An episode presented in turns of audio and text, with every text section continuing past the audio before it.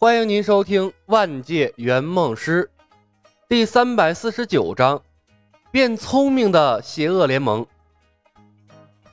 李牧抓紧训练他的偏头斜眼军团，而切瑟姆城外十几万的恶魔军团鸡飞狗跳，乱成了一团。早上，一个踩着奇怪飞行宝剑的女性人类英雄，在军团上空嚣张地转了一圈，喊了几嗓子“没病走两步”，啊，这样通俗易懂的咒语之后，护卫统帅菲欧娜的五支恶魔军团就陷入了不知名的灾难中。正如传闻中所描述的那样，所有的士兵再没有一个可以正常走路了，而每一个英雄的语言都变成了毫无意义的“比嘎比嘎”，任何魔法都用不出来了。白石城的英雄竟然拥有比传说中的异次元之门还要迅捷的行动力，再没有比这个更可怕的灾难了。这意味着邪恶联盟的所有军团。可能都会遭遇相同的打击。突如其来的灾难，让他们连统帅菲欧娜的安全都顾不得了。他们不得不紧急停下来商量应对之策。临时搭建的军帐，五个伊欧佛的英雄围绕着桌子安静地坐着，一个个脸色铁青。比嘎比嘎比！火精灵英雄奥格塔维亚烦躁地挥舞着双臂。说了两句话之后，又强迫自己冷静下来。他拿起鹅毛笔，在羊皮纸上写起了字，然后他举起了羊皮纸。泽达，这场战役没办法继续下去了，我要求退回伊欧佛，想办法破解这该死的魔法。我讨厌这该死的比嘎比嘎比嘎。泽达习惯性的开口，但话一出口，也是一脸的郁闷，然后埋头开始写字。当务之急，我们要先解救菲欧娜统帅。白石城的兵力并不多，我们仍有胜算。只有打败他们，才能最快捷的破解魔法。泽达，士兵们已经无心作战了。卡尔举起了羊皮纸。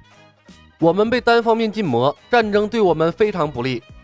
女性恶魔娜美斯说道。啊，写道。皮卡。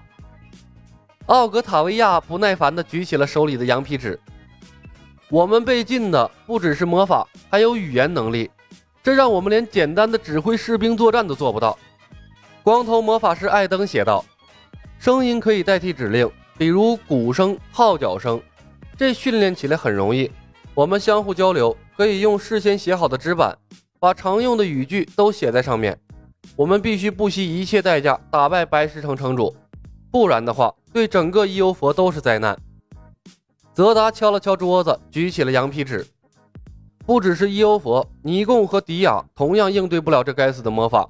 我们必须尽快的把今天发生的一切告诉我们的盟友，让他们放下手里的所有事物，全力围剿白石城的军队。卡尔举起了羊皮纸。没错，相信没有一个冒险者愿意过担惊受怕的日子。那该死的牌局召唤太让人恶心了。纳美斯写道：“你们有没有想过？”万一失败了怎么办？难道以后我们所有的英雄都不再使用魔法，相互之间只能像个哑巴一样用纸板交流吗？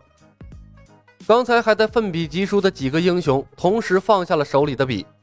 好一会儿，奥格塔维亚举起了羊皮纸。我们拥有上百万的军队，白石城城主的手中最多有两万的军队，我看不到失败的可能。娜美斯写道。我认为我们应该向白石城城主释放善意，和他进行谈判，让他成为我们的朋友。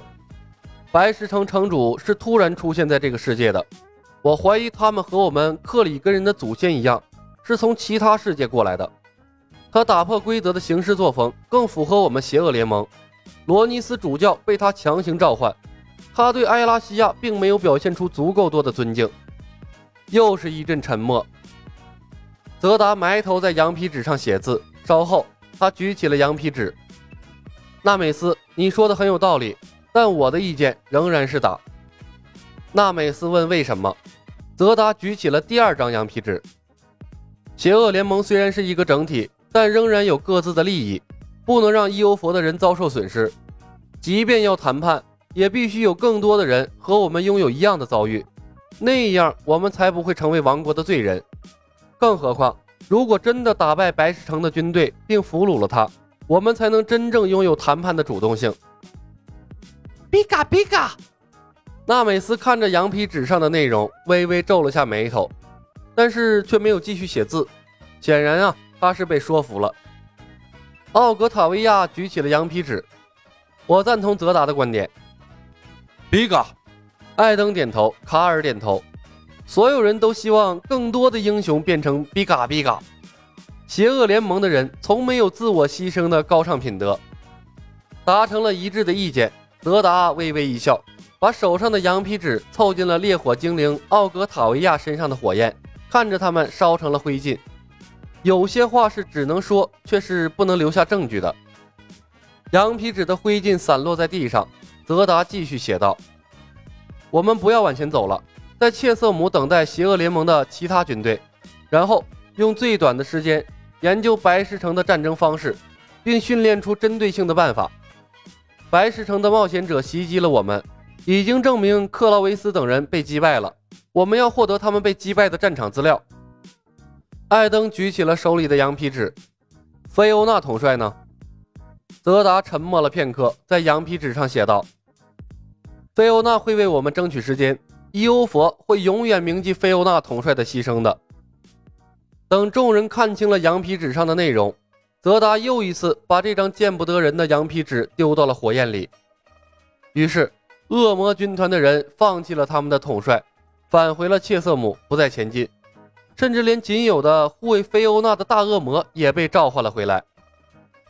李牧收到冯公子消息的时候，脑海中出现了短暂的空白。好嘛，自家的统帅说不要就不要了，够大气。冯公子问：“师兄怎么办？”李牧回消息：“城里的将领都有谁？”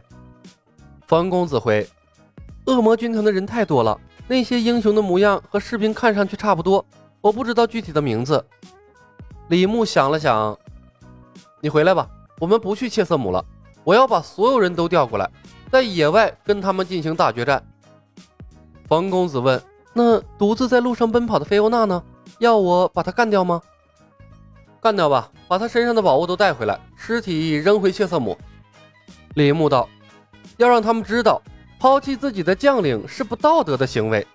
没有军团护卫，独自奔跑的将领有死无生，而被召唤的噩梦随时会降临在每一个人的头上。”李牧联系冯公子回归，然后让军团停下了前进的脚步。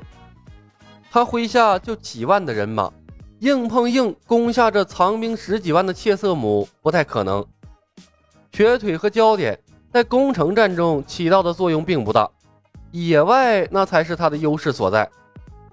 李牧找到罗尼斯主教，直截了当说道：“罗尼斯，通知凯瑟琳王后，我们要在白石城东面的翡翠峡谷打最后的决战，让他在十天之内把能调集的士兵全都征调过来参与战斗。”程东东王子诚恳地邀请凯瑟琳王后亲自督战。